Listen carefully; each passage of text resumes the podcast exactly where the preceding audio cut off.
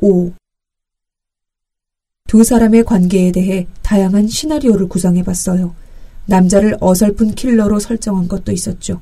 킬러는 차를 세우고 표적인 여자를 제거하려던 참이었는데 그만 차에 치여 머리를 다치면서 얘기가 꼬여가는 블랙 코미디죠.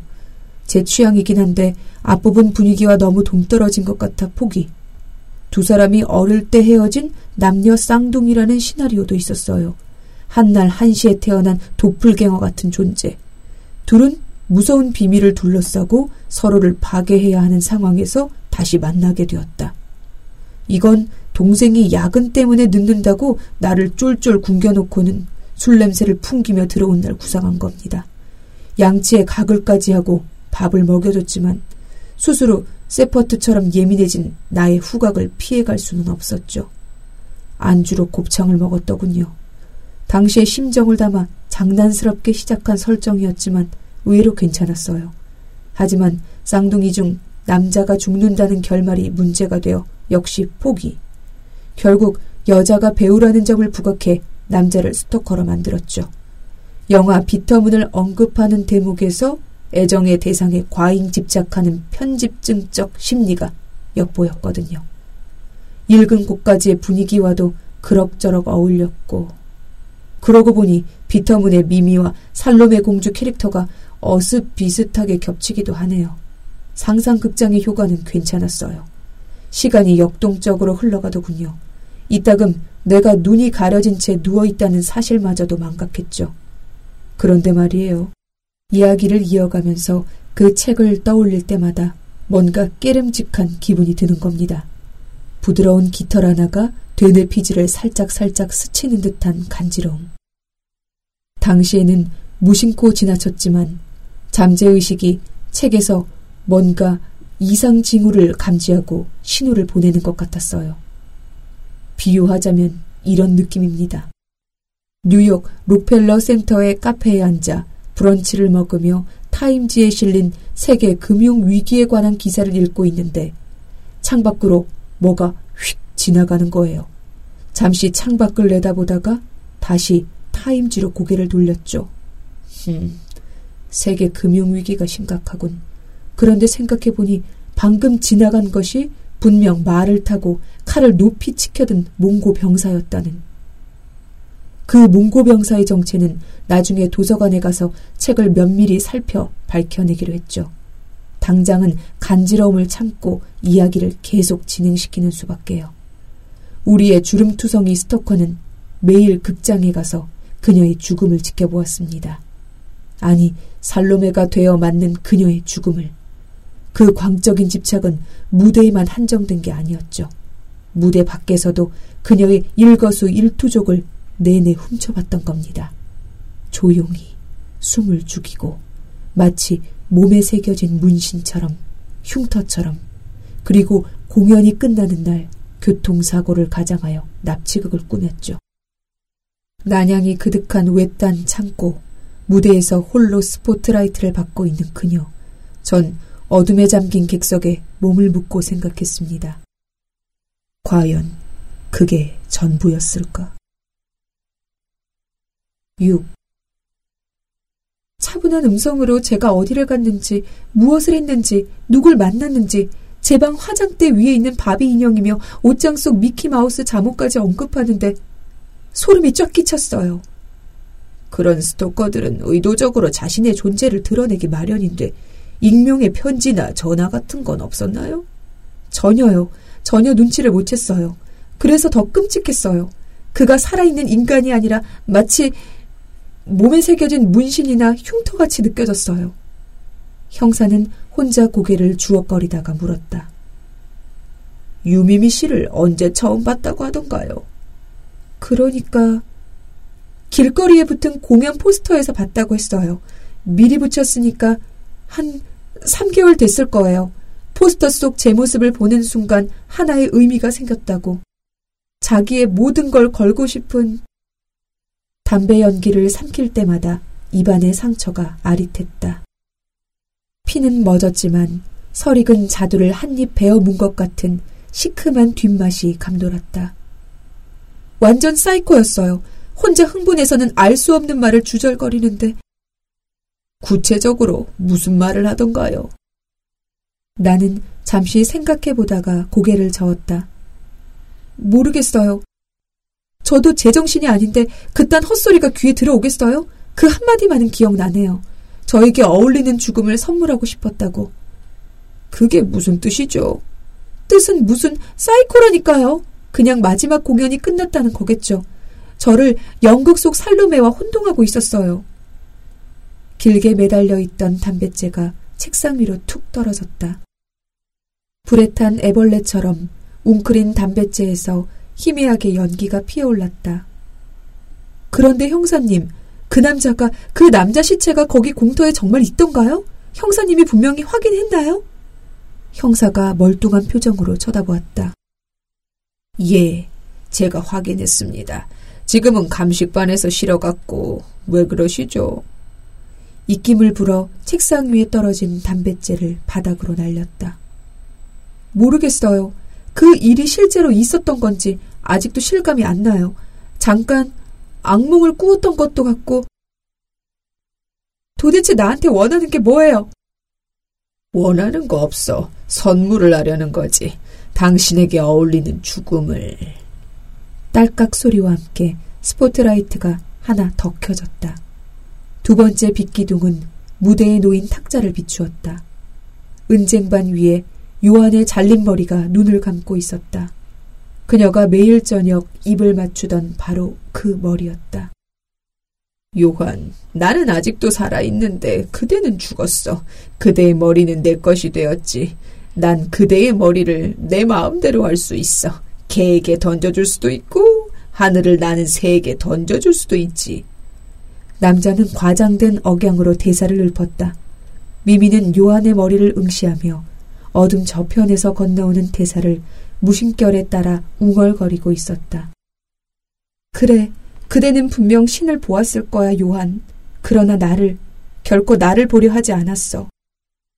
요한의 머리 옆에서 무언가 반짝였다. 등에 톱니가 달린 등산용 칼이었다. 미미는 칼을 집어들었다. 싸늘한 푸른빛이 칼날을 타고 흘렀다. 이걸로 어쩌라는 거죠? 선물이라니까. 내 목이라도 그으라는 건가요? 목이 확실하지. 내가 왜 그래야 하죠? 오늘이 마지막 공연이니까. 못하겠다면 내가 대신하겠지. 그땐 일이 훨씬 추잡해져요. 미미는 칼을 부르지고 어둠 속에서 들려오는 목소리에 정신을 집중했다.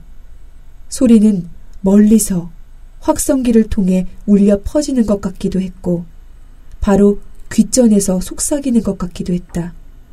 땀방울 하나가 등줄기를 타고 빠르게 흘러내렸다.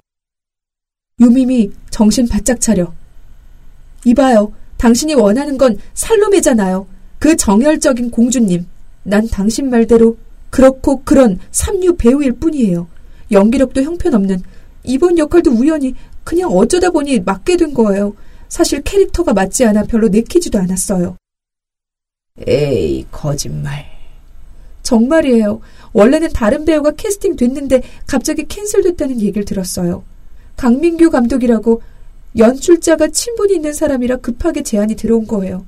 처음엔 너무 촉박해서 저도 거절했죠. 그런데 개런티까지 선물로 준다기에 그렇게 말하면 나 서운하지. 내가 얼마나 정성껏 준비한 공연인데 대본도 직접 썼고 강민규 그 친구 끌어들이고 당신 받쳐줄 배우들 고르고 극장 대관하고 당신 의상이나 소품 하나까지 거기 요한 대가리도 내가 직접 제작한 거야. 돈도 많이 들였어. 오로지 그대 하나만을 위해서. 뭐? 당신이? 왜? 미미는 말을 잇지 못했다. 발밑이 꺼지며 선체로 추락하는 것 같았다. 검은 구덩이는 생각보다 훨씬 더 깊었다.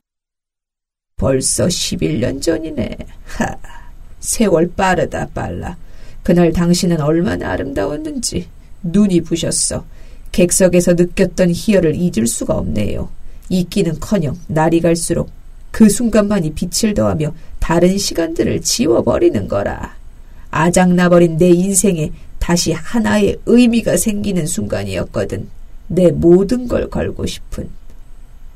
미미는 오금에 힘을 주고 간신히 몸을 지탱했다. 예언자 요한이 어느새 눈을 부릅뜨고 있었다. 목에서 흘러나오는 핏줄기가 은쟁반에 고였다. 그때는 간극이란 게 없었는데 살로메를 갈망한 게 아니라 당신 자신이 바로 살로메였으니까. 아니, 오히려 살로메가 당신을 질투하는 것 같았지. 하, 멋졌는데, 하지만 아쉽게도 그때뿐이더라고. 그게 마지막이었어. 무대에서 내려오기 무섭게 곧장 악취가 진동하는 쓰레기통 속으로 뛰어들더구만. 드라마 단역 하나 따내겠다고 여기저기 매춘부처럼 몸을 팔고 돈 많은 강남 양아치들 기생 노릇이나 하고 마약에 빠져 철창 신세까지 지고 우울증으로 병원 들락거리고 치 가지가지 하더라. 남자의 목소리는 동굴 깊은 곳에서 울려나와 사방에 메아리 쳤다. 수많은 박쥐떼가 그녀를 애워싸고 퍼덕이는 것 같았다. 난 객석에 앉아 전부 지켜봤어. 조용히 숨을 죽이고 당신 몸에 새겨진 문신처럼 흉터처럼 딱 한 번 개입한 적이 있었지. 스물네 살 봄이었지 아마? 술이 잔뜩 꼬라서 수면제 들이부었을 때 기억나지? 확실한 치사량은 아니었지만 혼자 놔두기에는 위험했거든. 보는 사람 생각도 해야지. 그렇게 끝내면 너무 싱겁잖아. 미미는 박쥐떼를 해치고 목소리를 쫓아 동굴 속으로 걸음을 옮겼다. 저만치 입을 벌리고 있는 암흑을 향해. 나름 재미도 있었어. 뭐랄까. 11년 동안 상연되는 연극을 한 편 보는 기분이었지. 근데 이게 점점 지루해지는 거라. 예언자가 아니라도 당신 앞날을 얼마든지 예언할 수 있겠더라고. 계속 보고 있기도 껄쩍지근하고 어떻게 그만 막을 내려야지. 그래도 참 함께한 시간이란 게 있는데 어물쩍 끝내긴 그렇더라고. 나 그렇게 무정한 사람은 아니거든. 연극에는 모름지기 클라이맥스가 있어야지. 해서 당신에게 마지막으로 한 번 더 살로메를 선물하기로 했어요. 걸어도 걸어도 목소리의 주인공은 나타나지 않았다. 어느덧 박쥐떼는 사라지고 동굴마저 사라지고 목소리는 그녀의 몸속 깊은 곳에서 울려 나오고 있었다. 미미는 손을 올려 머리칼을 거머잡았다. 또다시 편두통이 시작되었다. 벌새 한 마리가 두개골에 뾰족한 부리를 받고 제잘거렸다. 나를 계속 지켜봤다고요? 미미는 목을 가다듬고 어둠에 잠긴 객석을 향해 말을 걸었다. 무대에서 항상 그랬던 것처럼. 11년 동안이나 진작 말을 건네지 그랬어요. 손을 내밀어줬다면, 그랬다면 덜 외로웠을 텐데. 손을 내민다고?